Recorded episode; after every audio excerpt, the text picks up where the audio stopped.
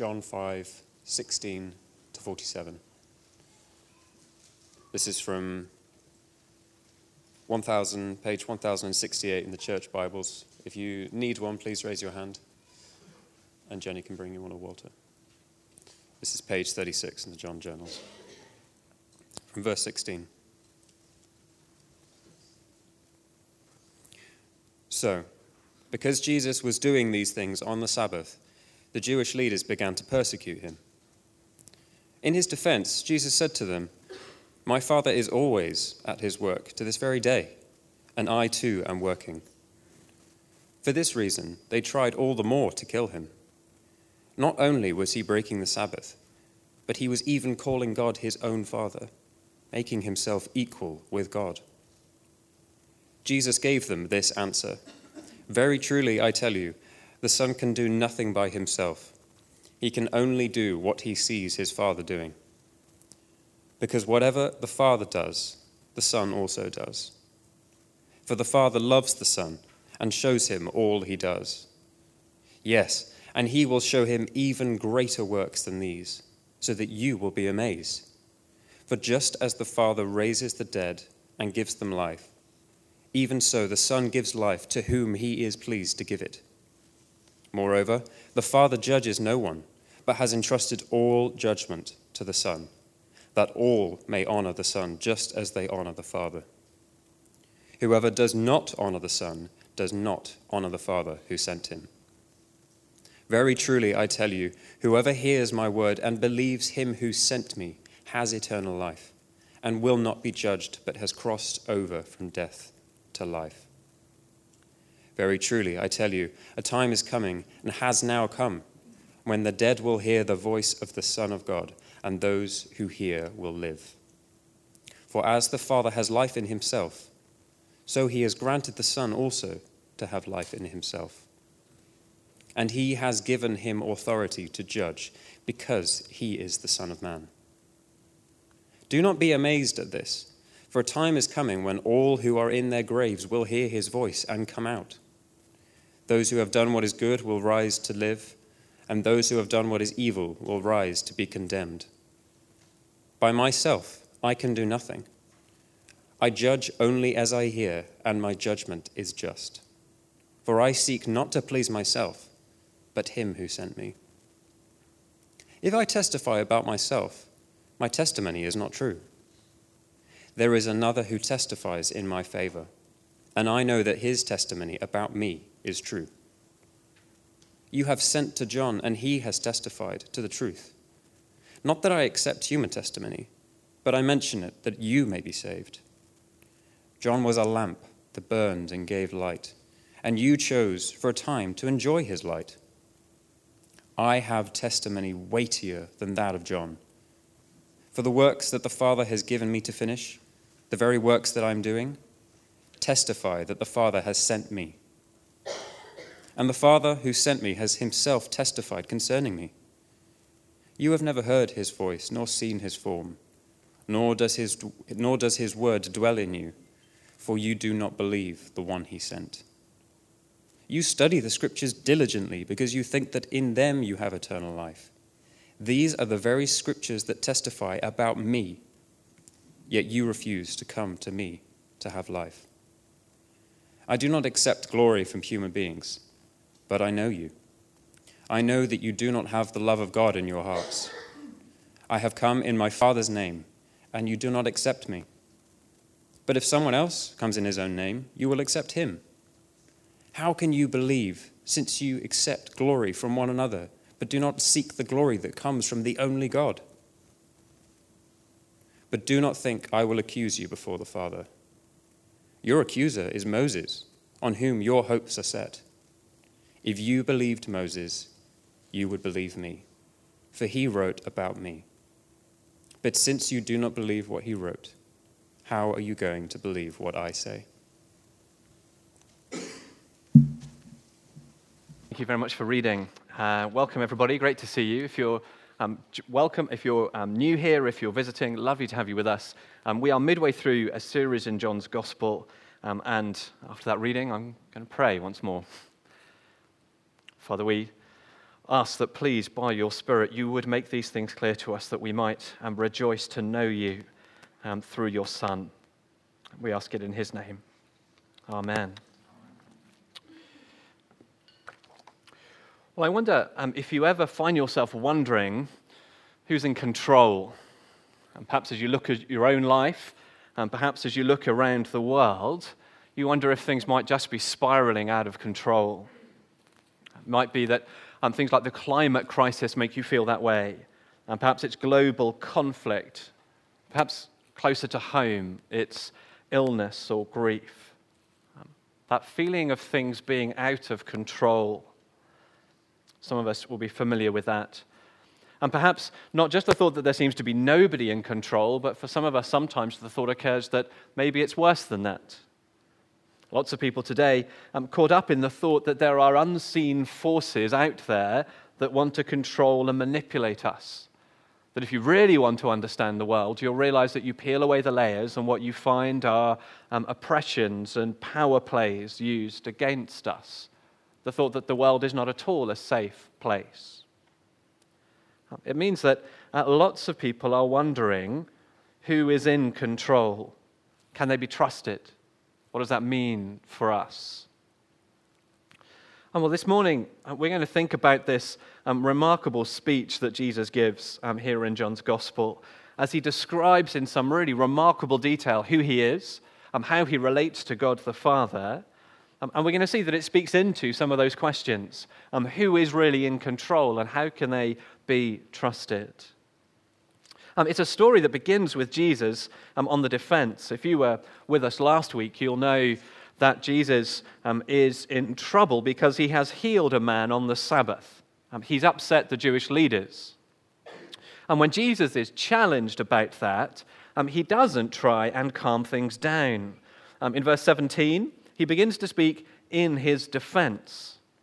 and yet it doesn't go well. Um, in verse 18, their response is there. For this reason, he tries to defend himself. For this reason, they tried all the more to kill him. Not only was he breaking the Sabbath, but he was even calling God his own Father, making himself equal with God. Uh, what is going on? Why does what Jesus say so outrage them? Well, uh, the thing to realize um, is that there is only one person in everyone's mind who is allowed to work on the Sabbath. Um, and in the Jews' mind, that is God himself. Um, you might know the story from, from Genesis, how God creates the world in six days and then rests on the seventh. Um, but as the Jews thought about it, they realized, well, of course, God doesn't rest in every sense, because somebody still causes the sun to rise, somebody still gives life on the seventh day. And so they would agree that God Himself works on the Sabbath. Um, God is the only one who is exempt from that command, because if He didn't, everything would stop. So when Jesus, in his reply to them, says um, that my Father, uh, the Lord God, He is always at work to this very day, that bit they would not have any problem with. The problem is, Jesus says more than that. And that's what gets him in trouble. That's why his defense, um, in some ways, goes so badly. What does he do that so upsets them? And well, first of all, he calls, Jesus, uh, he calls God my Father. My Father. He claims a particular relationship with God the Father, but then he throws in a particularly big grenade. He doesn't just say, My Father is always working to this very day, this very Sabbath day. He says, I too am working. He says, I am in the same category as God. We're all agreed God is allowed to work on the Sabbath. So am I. Nobody else is, but I may. I wonder if we could picture the, the TV drama version of this sort of story. Jesus has been arrested by the religious police, and his solicitor arrives to give him some advice. He says, Jesus, look, you're, um, you're in quite a lot of trouble. They're going to charge you for breaking the Sabbath. So I want you just to sit there, and when they ask you a question, you just say, no comment. Got it? No comment. The religious police come in and say, Well, Jesus, what have you got to say for yourself? And the solicitor's going, No comment, no comment. Uh, your rules don't apply to me because I'm God. Solicitor just saying, I can't help this man. This is what Jesus does. Um, he throws in this massive grenade to say it's not simply that he's worked on the Sabbath, but he calls himself equal with God. God and I are able to keep working on the Sabbath. And that does it for Jesus. And at this point in John's gospel, things are going to get much, much more dangerous for him. From this point on, they are going to want to kill him because of these sorts of things that he's saying. And we'll see how that gathers through the rest of John's gospel. What it does more immediately, though, is it raises a really big question, a question that the rest of this passage is going to be trying to think about. What do we do if there is Jesus and there is God and they are both working? What does that mean? Are there somehow two gods here? Or are there two separate people, a father and a son, who have different agendas, different plans? That's the big question that Jesus um, starts to, to try to answer. He's going to explain to us how it works that he is the Son who is God, and he has a Father who is also God, and how you don't end up with two people doing their own thing. That's what we're going to try um, to get our heads around this morning. Um, I think this is the most deep and rich and hard to understand passage in John's gospel this morning. Um, I will probably say that until I find the next one that also feels very deep and very hard. There are some more coming. But right now, it does feel like a particularly profound and deep passage. Um, it's important to say then that I, we are not going to be able to understand everything that is written here. And we are talking about this profound mystery of how there can be one God who exists in three persons. And as we listen to this language that describes God as Father and Son, we're going to have to try and take this language and think, how does that work when we're speaking about a God who never changes, a God who is eternal? It, it's so far out of our experience that it's, it's, hard for us to do that. We're going to struggle. There's not, uh, we're not going to understand everything this morning. But what I do want us to do as we go through this passage um, is to see how uh, there are lots of different elements here that should make us very, very glad that God is this way. That there is a father and a son who relate in these ways. And it will encourage us to pay very close attention to what he has to say. So, what does Jesus reveal about himself and the Father? And firstly, that the Father and the Son are perfectly united. Um, in some ways, this is the big idea, and you can see it because it comes at the start of this section, at the end of this section. And before Jesus starts talking about those testimonies in verse 30, we get two verses. In verse 19, um, it reads, And that the Son can do nothing by himself. And then down there in verse 30, Jesus will say, By myself I can do nothing. Now, that's the first hard thing to understand. Um, it could sound as if Jesus is saying, I can't do anything without somebody else's help. As if we're supposed to picture him maybe as a, uh, in the future, there's going to be a robot who sits in your cupboard, and only when you walk into the room does he come alive. That he can do nothing without you. He's got no power of his own. Well, it's not that idea at all. Um, it's not as if he just powers up or when the Father is around. What he's trying to get at is that he doesn't do anything on his own, he doesn't work solo. Um, it must mean that because look at verse 19. Jesus says, Very truly I tell you, the Son can do nothing by himself. He can do only what he sees his Father doing, because whatever the Father does, the Son does. There's actually no limit to what Jesus can do. Um, he can do everything that the Father does. He does everything that the Father does. Um, they are perfectly united, they are inseparable in how they work. The Son can do nothing by himself because he is always working with the Father. And with the Father, he does everything the Father does. Now, why is that good news for us?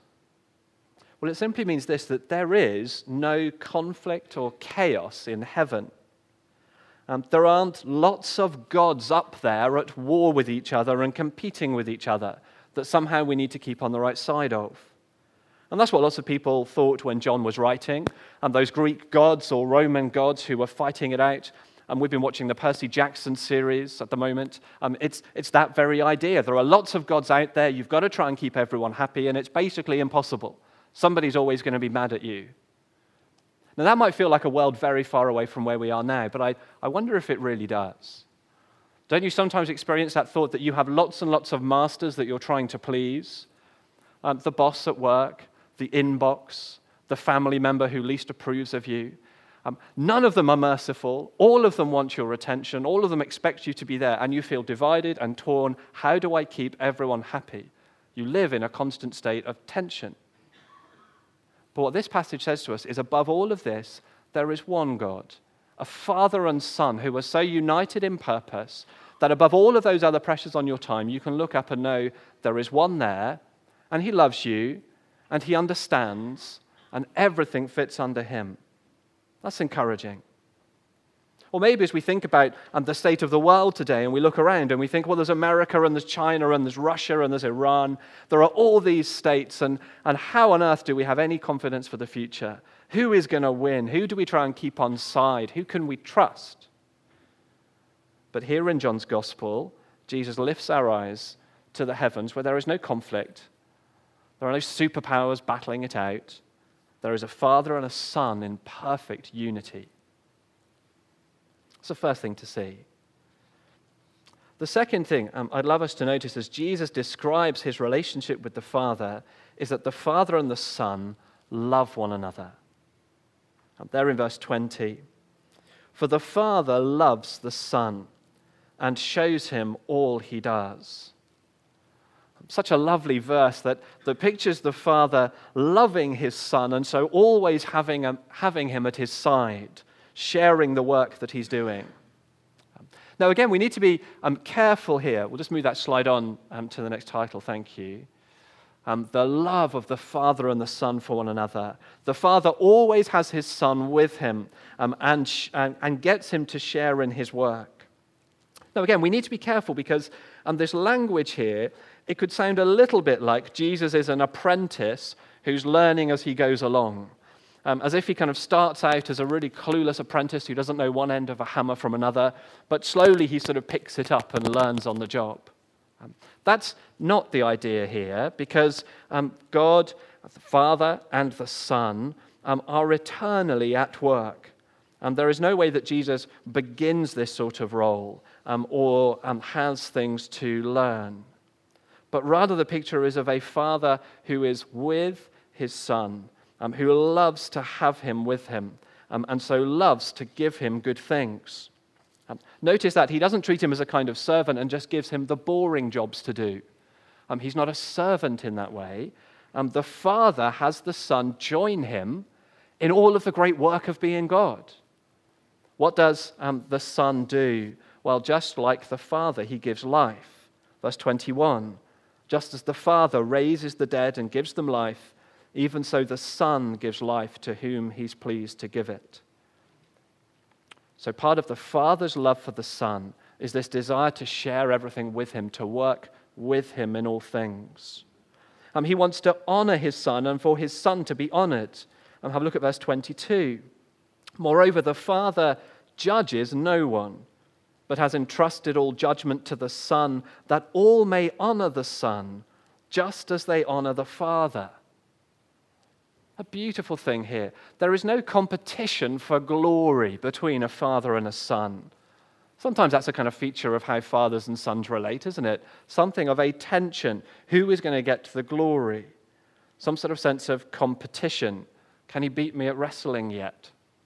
Mercifully, not yet. Um, how does the Son relate to this Father? If this Father draws his Son in, lavishes love on him, gives him good things, shares with him all the best work of being God, how does the Son respond? And for that, we need to look down at verse 30, uh, where Jesus speaks about how he relates to his Father. Jesus says in verse 30, By myself I can do nothing. I judge only as I hear, and my judgment is just, for I seek not to please myself but him who sent me. The Son, in return, lives to please his Father. A beautiful glimpse of this life of love that the Father draws his Son in and works with him, loves him, and the Son is delighted to join in that work, seeking to please his Father and not himself. Now, again, What sort of a world does it teach us that we live in to understand God this way?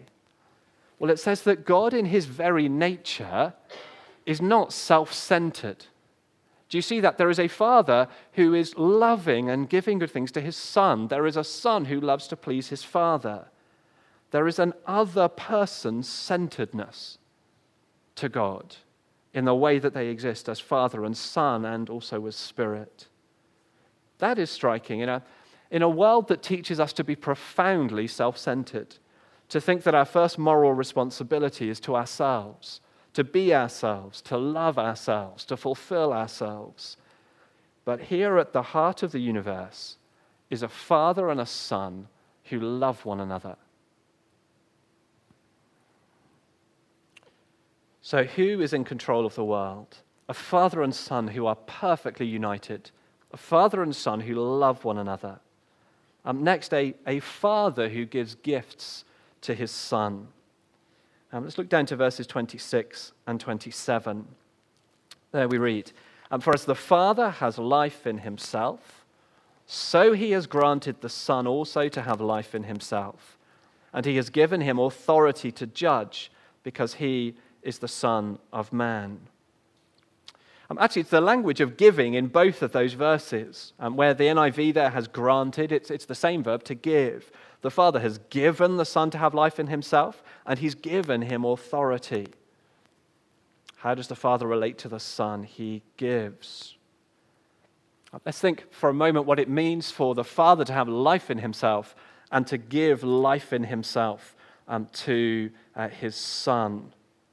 That, that gift of life, it's not at all like the kind of gift that we receive and the life that we have. We don't have life in ourselves. That is the, um, what it is to be God. To say that um, I don't simply partake in life, I haven't been given the breath of life, uh, a breath that will eventually leave me, but rather the thought that I am life, and that God is life, the great I am, the one who has no beginning and no end, who doesn't receive his existence from anybody else. He is utterly self sustaining, limitless. If you're trying to wrap your head around that, there's one of the lovely pictures in the Bible. Think of um, the burning bush.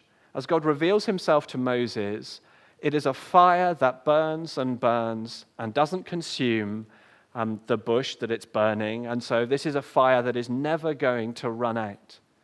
It's a very small picture of, of what God is his life that is utterly self sustaining, utterly limitless, life in himself.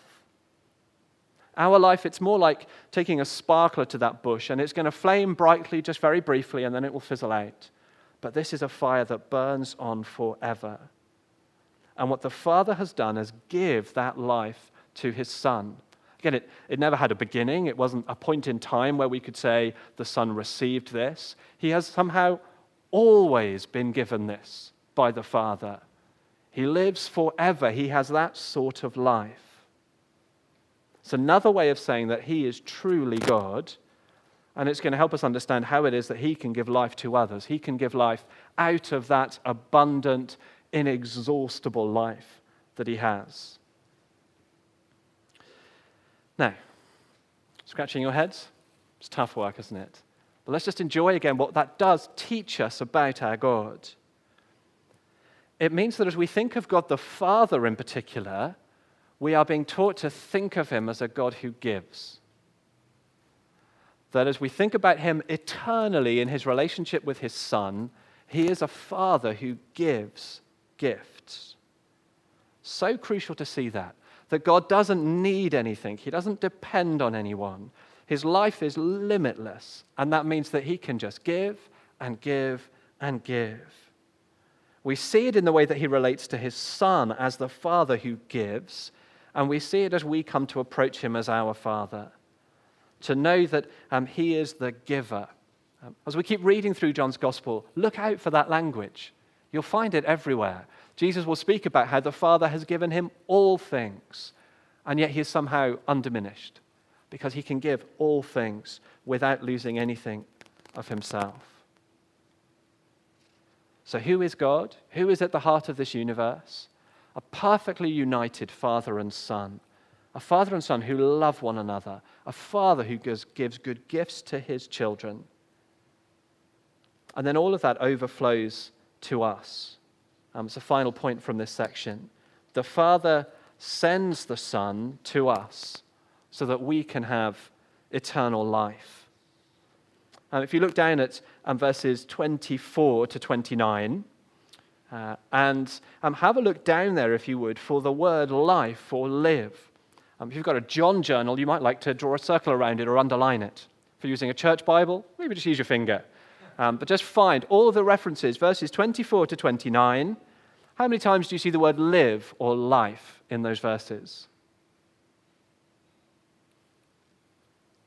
Not looking for someone to shout it out, but are you starting to see lots and lots of references? Um, it's a passage all about life. And can you see in those verses how it starts to fit with everything that we've said so far? Who is God? He is the God who has life in himself, and he's given the Son to have life in himself so that we can receive life, so that that, that gift can overflow towards us. Or a father who gives good gifts to his son so that his son can give good gifts to us. A father who gives to his son and then sends his son to us. All of this is cascading out from who God is. This gift of life. What does life look like here? What life are we given? Well, verse 24 tells us that it is a life that we can experience here and now. Very truly, I tell you, whoever hears my word and believes him who sent me has eternal life and will not be judged, but has crossed over from death to life. Sobering words. Jesus is saying that left by ourselves, we are dead. We are in death. Jesus' way of saying that left to ourselves, we are cut off from God and who He is. He is a God of love and generosity and life, and we are all part of a dark world with its hatreds and its self centeredness and its death. But in verse 24, Jesus says, if we hear Jesus' words and believe him, that he has come, that he can give us this gift, then we can enjoy eternal life now. We can know that He's given Himself for our sins, that we won't face judgment. We can be brought out of death and given new life. We can be born again. That life can begin in us now. So, what does this life look like that is overflowing to us from Father and Son? It means life in the here and now, knowing God, being brought out from death, and that it also means enjoying life in the world to come. God is not going to leave this world as it is forever. Um, as we've heard, God has given authority to Jesus to be the great judge of the world. Um, and so he will come back. Verse 25, Jesus says it Very truly I tell you, a time is coming and has now come when the dead will hear the voice of the Son of God and those who hear will live. Or again, down in verse 28 Do not be amazed at this, for a time is coming when all who are in their graves will hear his voice and come out. Those who've done what is good will rise to live, and those who have done what is evil will rise to be condemned. There will be judgment on that day, and our lives will be laid bare. It is the kind of judgment that the world craves, isn't it? Um, a just and a fair judgment. No miscarriages of justice, no vested interests. What does Jesus say in verse 30? I judge only as I hear, and my judgment is just. It's the justice that we long for in this world, but it is a justice that gives us nowhere to hide. A fair and a just judgment is going to lay bare the evil in our lives, and we would receive the condemnation we deserve. But if we put our trust in Jesus in this life, we can know that we will hear his voice. And when we hear his voice on that day, it will be the sweetest sound. It will be the voice that calls us out of our graves to live with him forever. That's been a precious thing this week. to know for sure that all of those years ago, um, when Nigel put his trust in Jesus, he moved from death to life. Um, however hard life became, from that point on, he had eternal life. And we know that the next great sound that he will hear will be the voice of Jesus calling him out to new life. And he will be more alive than he has ever been. That is God's great gift to his world. Um, life and love that he doesn't keep within the Trinity, as perfect and beautiful as that is, but it overflows to us, that we might enjoy that life, that we might be brought into it. All we need to do is to listen to Jesus' words and believe. Whoever hears my word and believes him who sent me has eternal life. Now, time is running a little short, but we are going to look at the rest of the chapter. Um, we're going to do that because it raises a couple of really important questions for us. We've been talking about this great promise that we can be raised to new life, that we can receive this gift. What Jesus goes on to talk about is how we have every reason to believe him, that we ought to listen and believe, knowing that we can trust him, that there are many reasons to do so. Um, Jesus, as he begins that section, um, starting in verse 31, um, he says, You don't just take it from me. Um, Jesus is utterly trustworthy, but he knows there are many other people who are going to testify, many other reasons to put um, our trust in Jesus. Um, if I just read for us verses 33 to 40 again, what I'd like you to do is listen out for how many witnesses there are how many good reasons there are to trust what Jesus is saying. So, from verse 33 You have sent to John, and he's testified to the truth. Not that I accept human testimony, but I mention it that you may be saved. John was a lamp that burned and gave light, and you chose for a time to enjoy his light. I have a testimony weightier than that of John. For the works that my Father has given me to finish, the very works that I'm doing, testify that the Father has sent me. And the Father who sent me has himself testified concerning me. You've never heard his voice nor seen his form, nor does his word dwell in you, for you do not believe the one he sent. You study the scriptures diligently because you think that in them you have eternal life. These are the very scriptures that testify about me, yet you refuse to come to me to have life. There's lots going on there, but what Jesus is doing is listing out all of the people you could listen to, all of the things you could look at to take Jesus seriously, to realize what he's saying is true. We know it sounds fabulous. The thought that Jesus is going to come back, the thought that dead people are raised from the grave. But Jesus says there are so many different things you could listen to.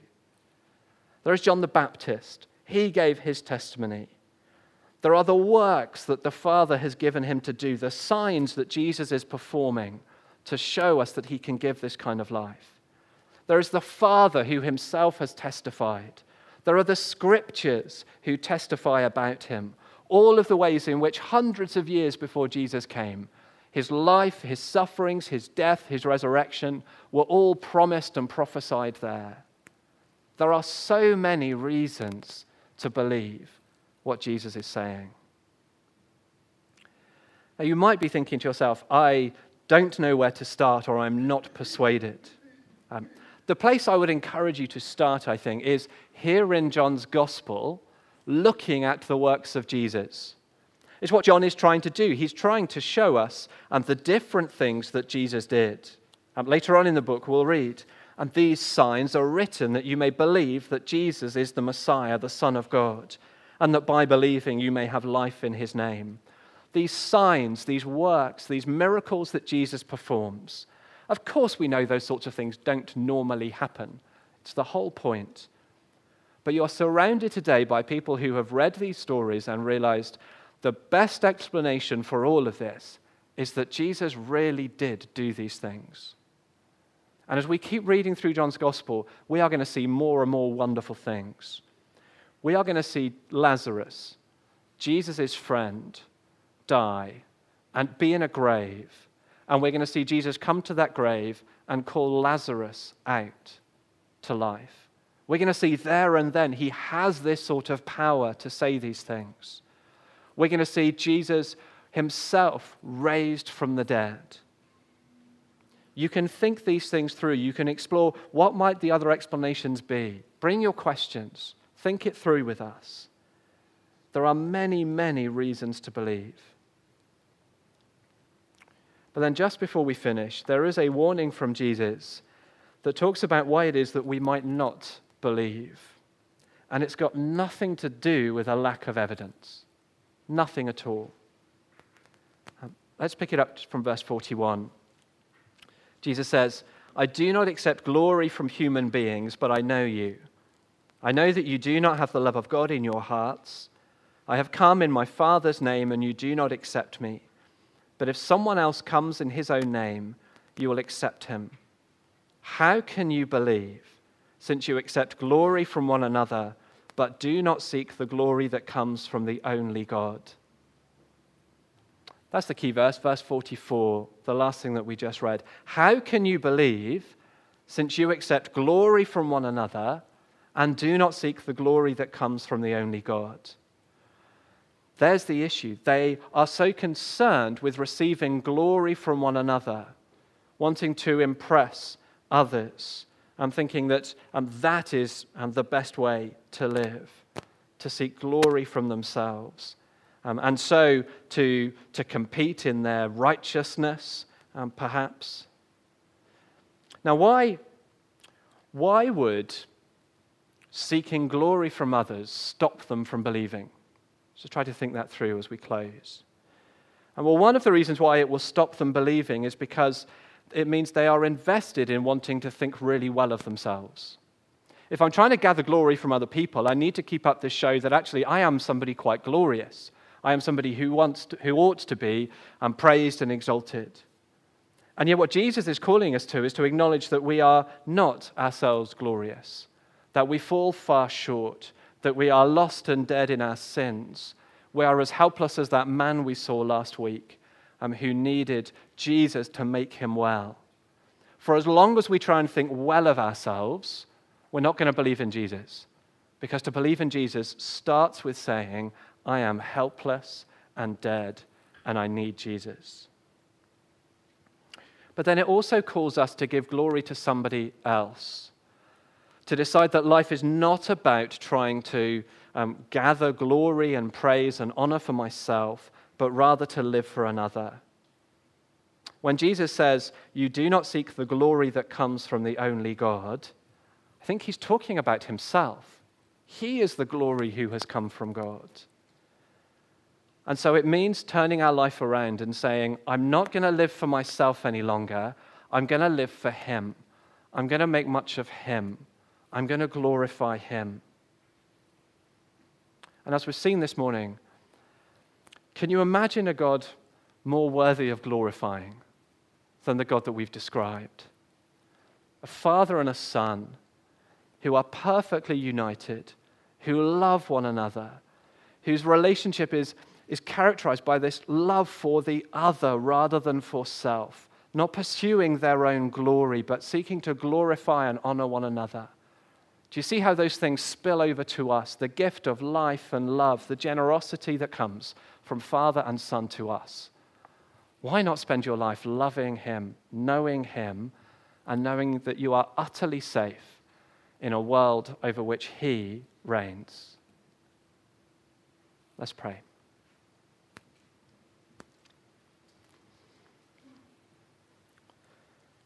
Heavenly Father, there is so much here that we will struggle to understand as we try and think of you, Father, Son, and Spirit, living in eternity. And yet, Father, thank you so much for how much is truly revealed here. That you, Father, Son, and Spirit, are perfectly united. You live in this life of love.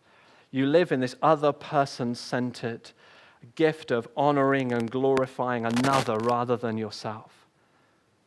Father, how we praise you that that life of love um, and generosity spills over to us, that you send your Son into the world, you give him, that he comes that we might have life. Father, we praise you for the hope that gives us now. We praise you for the hope that gives us for the future. And we pray that, please, as we reflect on these things together, you will deepen and strengthen our confidence and our determination not to glorify ourselves, but to glorify you. We ask it in Jesus' name. Amen.